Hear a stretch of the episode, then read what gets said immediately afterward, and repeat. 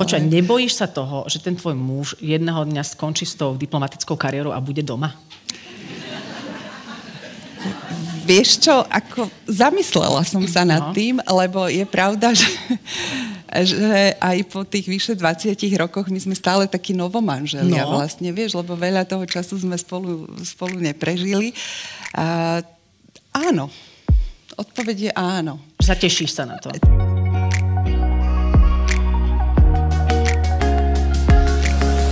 Milí kamaráti, vítame vás pri ďalších dieloch nášho podcastu. Vďaka nemu si pospomíname na najzaujímavejšie osobnosti, ktoré sme v uplynulých mesiacoch hostili v divadle L plus S. Zľahka sme našich hostí okresali o vizuálne súvislosti, ale stále nám ostalo dosť akustického materiálu pre vaše uši. Začína sa ďalšia časť špeciálneho podcastu Trochu inak. Mnohí si kládli otázku, kde je, e, ako sa má a rovno si aj odpovedali, hm, asi žije v zahraničí so svojím mužom. Dlhoročná hviezda televíznej obrazovky je dnes predovšetkým oddychujúca stará mama na taký polovičnejší úvezok a stále veľmi šarmantná a prirodzená dáma. A inak býva na Slovensku. Mne osobne na obrazovkách chýba a veď sa možno aj vráti. My v trochu inak sme v každom prípade radi, že sa nám ju podarilo aspoň na chvíľu dostať do tej našej relácie. Dámy a páni, the one and only Jarka Lajčáková Hargašová. Ahoj, dobrý večer. Dobrý večer. Tará! Nech sa páči, môžeš si sadnúť. No s tebou sa dá pomerne jednoducho začať rozhovor, pretože som už spomenula niečo o tvojej bublinke, a, ale naozaj v zákulisí si tu stretla a, pána Suchého, ktorý tu pracuje. A Jarka... A, z rádia sa ešte poznám. A ešte z rádia. Že, mm-hmm. A teraz neviem, či si týkate, ale kde si ty? Kde žiješ? Ako žiješ? Tak ja takto... No kde žiješ? Ako žiješ? Hovor. No ja ti doma tu v Bratislave. Tu? Predstav si. Áno, väčšina ľudí má pocit, že som niekde v zahraničí, lebo ja tak priebežne niekam odídem a na chvíľku a potom sa zasa vrátim, ale tento raz som zostala, takže že som v Bratislave. Potom je otázka, kade chodíš? A, a, tak na železnej s obsom. Mm-hmm. Nie, som, som taká trošku v tej bublinke. Uh, ak sa pýtaš na prácu, tak, tak trošku aj pracujem mm-hmm. občas, že moderujem rôzne spoločenské podujatia, to áno, ale v televízii ma nevidno, to je pravda. Vrátime sa k tvojmu bublinkovaniu, pretože čo je pre mňa zaujímavé, je to, že ty už z princípu svojho vyrastania, svojho detstva si z môjho pohľadu nemala namierené do sveta showbiznisu, ty si sa narodila na Mijave a tam si... Nie na Mijave, ja som sa narodila na, síce na Kopaniciach, okay. ale sú to Kopanice, to je vlastne Moravské lieskové Bovšá práca, ak to niekto pozná, ja som sa narodila v Trenčíne, ale pravdou vie, že som vyrastala na absolútnej samote. Mm-hmm. Vlastne my sme mali oproti ešte jeden dom a potom už iba také roztrúsené domy občas. Mm-hmm. A ja som sa vlastne, zle mi roky vychádzajú, takže ja som išla takmer 7 ročná do školy a teda vyliezla som z tých kopaníc a tak bola to celkom pre mňa výzva. Asi zaujímavá skúsenosť, čiže tam bolo koľko ľudí, aby sme si to vedeli predstaviť, dajme čísla, koľko ľudí do akého veku tvorili tvorilo tvoj svet? Tak maximum asi 10 aj s tými vzdialenejšími mm. susedmi. E, kde sa v tomto tvojom detce, v tejto bublinke e, mohla nachádzať nejaká, mohol nachádzať nejaký zárodok toho, že pôjdeš potom do toho veľkého sveta, kde už stojíš aj na pódiu a mm-hmm. sledujú ťa ľudia? E, ja som teda keď som sa narodila, ešte sme nemali televízor, ale mm-hmm. tak už od takých nejakých štyroch rokov si pamätám, ten prvý čierno a tým, že my sme tri sestry, ja som najstaršia a otec vždy sledoval šport. Tak ja som tak nejako chcela zastať tú úlohu syna, aj som to asi v mnohom mm-hmm. teda po celý život robila, nie veľmi dobre, ale, ale proste som s ním sledovala ten šport a tak mi došlo, že vlastne tí športoví komentátori v tom čase boli jediní ľudia, ktorí cestovali po svete. Mm-hmm. A ja som si hovorila, že by som veľmi túžila cestovať, pretože pre mňa tie športové prenosy boli trošku aj cestopisom. Že oni vlastne, tí komentátori, ten Karol Polak rozprával, že kde bol, ako pristál a mi sa to zdalo niečo ako úplne z inej galaxie, že, že ľudia môžu letieť lietadlom a vieš, že takéto veci. Ty si hovorila, že si chcela cestovať. To je tak, keď si človek niečo želá a potom sa to splní, lebo mm-hmm. si mhm. nájde lajčáka. A hej? potom je z toho šokovaný a prekvapený. No, asi hej, taká, hej. potom už aj bola viac rozcestovaná možno niekedy, ako si chcela. Rozhodne. Ale ono sa hovorí, že zapovedaného najväčší kraj, lebo ja celý život mám ten pocit, že nemám rada zmenu. Mm-hmm. Že mhm. nie som veľmi človek, ktorý sa ľahko adaptuje na nové situácie, takže som sa stiahovala asi iba 9 krát v živote a, a potom ti to tak začne prichádzať, ale máš pravdu, že, že keď človek vysloví želanie, ono sa splní. Takže, Treba takže, ho ale presne nakonfigurovať. A takže to cestovanie sa mi splnilo a možno ho bolo aj niekedy až príliš veľa. A ktoré bolo z tvojho pohľadu, teraz ideme do tej e, kategórie náročnosť, najnáročnejšie obdobie v tomto celom súžití a... S pánom Lajčákom. Uh, no. Ako myslím teraz, Bude to počuť? Uh, neviem, ale tak ona si má nejaké diplomatické... Nie, plne asi, spokojne asi. sa rozprávať, ale teraz nemyslím z osobného hľadiska, ale z toho uh, cestovateľsko-politického, funkcionárskeho. Tak vlastne náš prvý výjazd bol do Belehradu, kde bol vtedy veľvyslanec, to vtedy ešte bola tá malá Juhoslávia, teda Srbsko, Čierna hora, ešte mal na starosti Severné Macedónsko a, ak sa nemýlim, aj Albánsko. A ja som tam odišla v 9. mesiaci tehotenstva. Mm-hmm. A v Belehrade som vlastne porodila svoju mladšiu dceru. Tak za takých príjemných okolností, že keď som kráčala do pôrodnice, tak zavraždili premiéra a vlastne vyhlásili e, štátny smútok a výnimočný stav, takže, takže celkom som sa vystrašila hneď v úvode.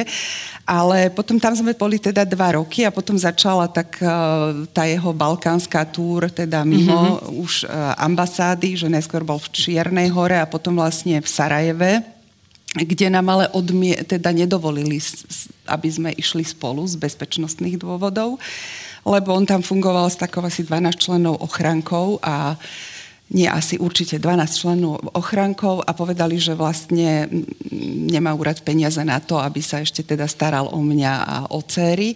Takže ja som vlastne musela zostať doma a rok a pol sme žili takto oddelenie a ten jeho život tam vyzeral tak, že vlastne vždy, keď sa skončil program, oni ho do takého domčeka zavreli, zatiahli mrežu a zavr- mm-hmm. zamkli ho tam na zámok. A zhasli mu. E, vieš čo, nie, svietiť to tam Mohol. svietilo a ja potom, aby som ho teda tak nejako robila to zázemie a udržala ho nejakým spôsobom teda pri normálnom živote, lebo tam teda naozaj ošedivel, tak som po nociach, keď, som, keď dievčatá zaspali, tak som s ním cez Skype hovorila. Ale, ale pamätám si, že prvýkrát, keď som s tou mladšou dcerou išla autom, mi to trvalo len 13 hodín. Mm-hmm a teda štvoročné dieťa na zadnom sedadle, tak keď už som dala ten liek proti nevoľnosti a zaspala, tak som si teda vydýchla, lebo to ako naozaj bolo, bolo celkom zložité.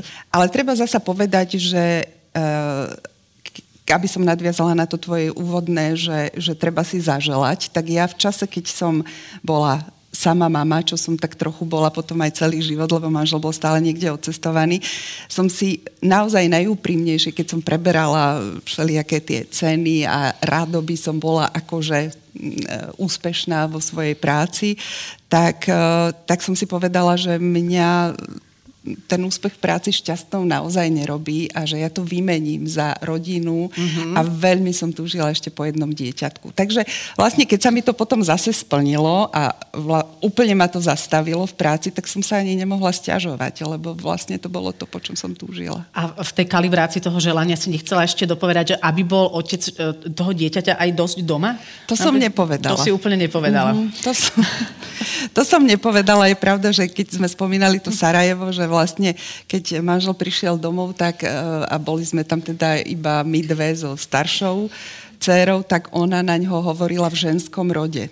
Mm-hmm. Lebo? E, No lebo počula iba ženský rod doma, vieš. Aha. Takže tatinko, ty si povedala, uh, uh, poved, a teraz mm. vlastne sa jej to zdalo zvláštne, že, že je doma. No. A jemu sa to zdalo aké? Jemu sa to zdalo veľmi smutné, lebo raz mu povedala, že keď prišiel na víkend domov, že tatinko, a ty koľko u nás zostaneš? Mm-hmm. A to už nie je veľmi príjemná otázka, ktorú chceš počuť od svojho dieťaťa. Akože lezie mi z toho taký pocit, že um, dobre, veď taká kariéra hovorí, že ťa nerobila úplne šťastnou, ale, ale baví ťa tá práca, bavila áno, áno. a stále baví. Uh-huh. Ale uh, je to správne pomenovať, že si sa tak trošku obetovala, alebo je to príliš silné?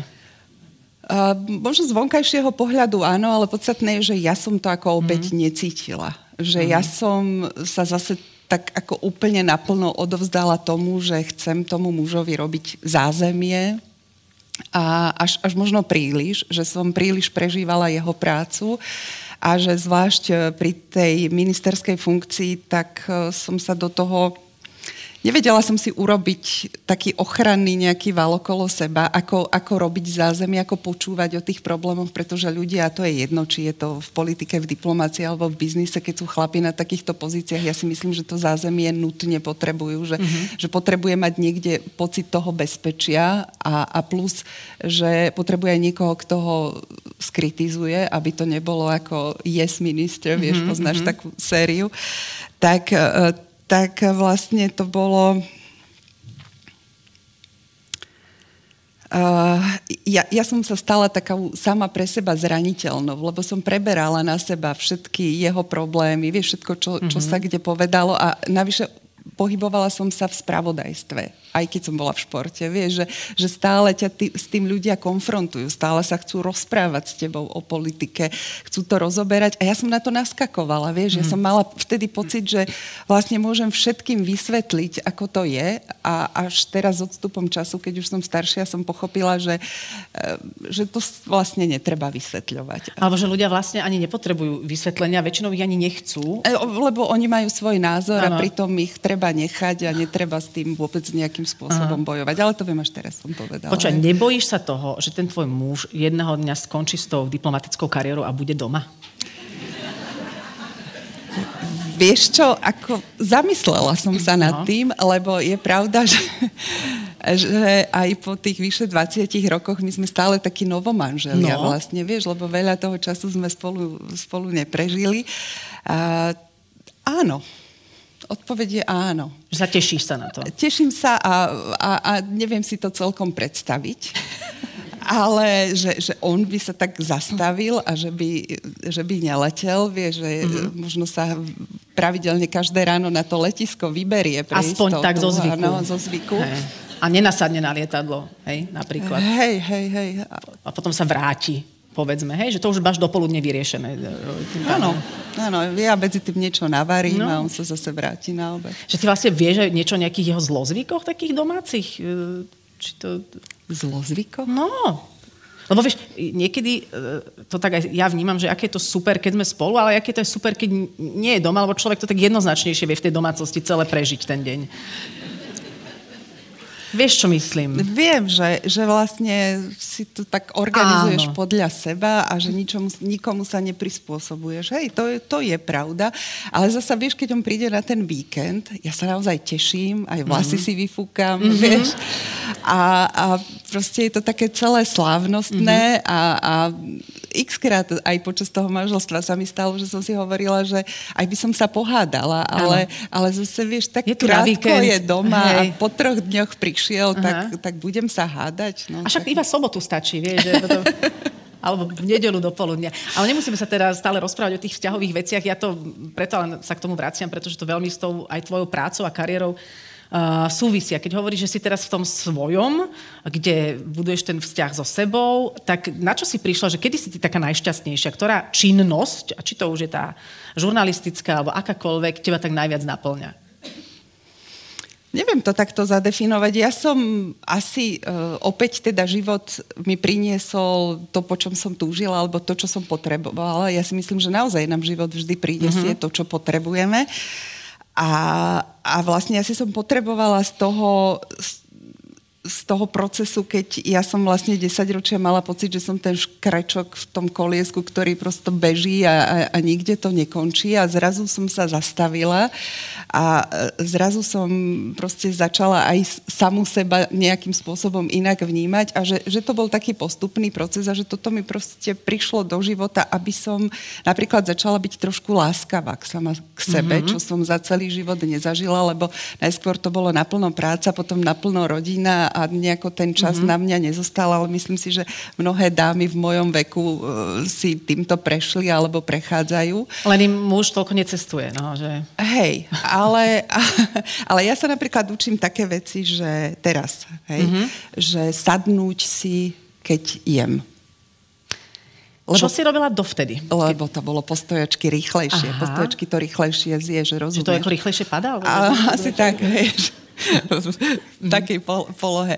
Alebo, alebo napríklad sa snažím, a to nemôžem klamať, že už sa mi to podarilo, lebo mi ma devčatá odhalili, že pozrieť si film Posediačky. Lebo ja mám stále pocit, že že to mám asi z detstva, že vlastne človek je veľmi neproduktívny, keď si len tak mm-hmm. sadne, takže vlastne musím niečo robiť. Takže v druhej polovici filmu, my máme aj v kuchyni taký malý televízor, ja už sa presuniem a začnem drhnúť kuchynskú linku, lebo mm-hmm. sa mi mhm. zdá, že, že vlastne musím niečo mm-hmm. pre ľudstvo urobiť, ale, ale... A my ti ako ľudstvo za tú kuchynskú linku ďakujeme. Ti, ďakujem ti. Lebo nedalo sa na to pozerať.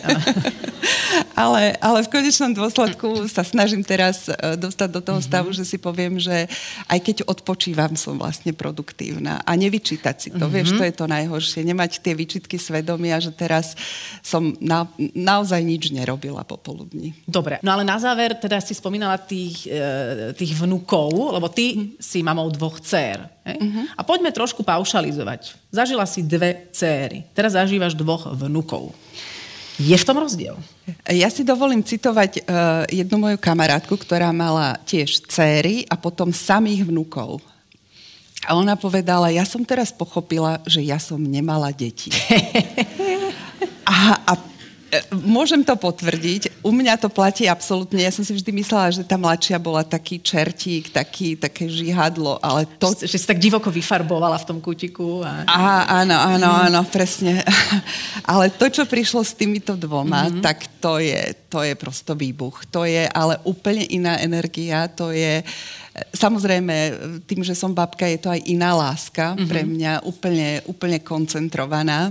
A dočasná vždy, ako teraz myslím v rámci venovania sa toho... Áno, že času. my starí rodičia sa tešíme dvakrát, keď prichádzajú a keď mhm. odchádzajú, uh-huh. myslíš na to, hej. Áno, a, a hovorím to s najväčšou láskou, naozaj, uh-huh. naj, naozaj najväčšou, ale, ale proste to sú chlapci. Oni by tu už niekde vyseli tam na tom svetle. A, ten... a prepač, utekala by si za nimi už v tejto fáze? Však už, sú, už majú čo, 4 a... 3,5 a 5,5. 3,5 a 5,5. Nie, že... ja sa učím nehýkať, to, čo uh-huh. vždy som videla u mojej uh-huh. mamy a babky. A a proste neposiela tam ten strach. Ja mm-hmm. proste mu posielam tú svoju vieru, že on z toho nespadne. Ty tak, že vysí z toho lustra, ty tak sedíš a posielaš mu tú vieru. Nie, niekedy vyskočím, no, Aha. tak nie som budha, ale, ale, ale proste niekedy už nestihneš mm-hmm, dobehnúť, no tak už ti, už ti zostáva naozaj len sa pomodliť, vieš. Áno. A, a to máš takú rýchlu modlitbu nejakú, nie? Tak veľmi rýchlu. Veľmi rýchlo. Ešte som pochopila minule, teda teraz predvčerom som bola jedného opatrovať a to bolo normálne, že wellness, uh-huh. hej. Ale keď sú dvaja, oni robia taký hluk, ja neviem, či to poznáte, ale, alebo či ja som len taká precitlivená, ale ja mám normálne po dvoch hodinách poruchy vedomia. Mm-hmm. Naozaj, že, že proste, a oni keď odídu potom, tak ten pes si tak slastne lahne. A tak vidno, že si vydýchol, Aha. vieš, že, že ale, ale sú to najväčšie moje zlatička, prosto to je.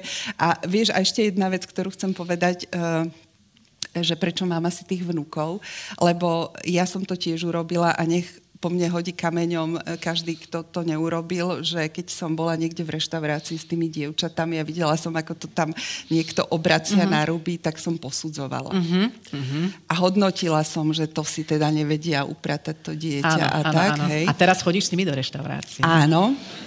A, a potom sa plazím po štyroch pod stolom s tými vlhkými utierkami. Jasné.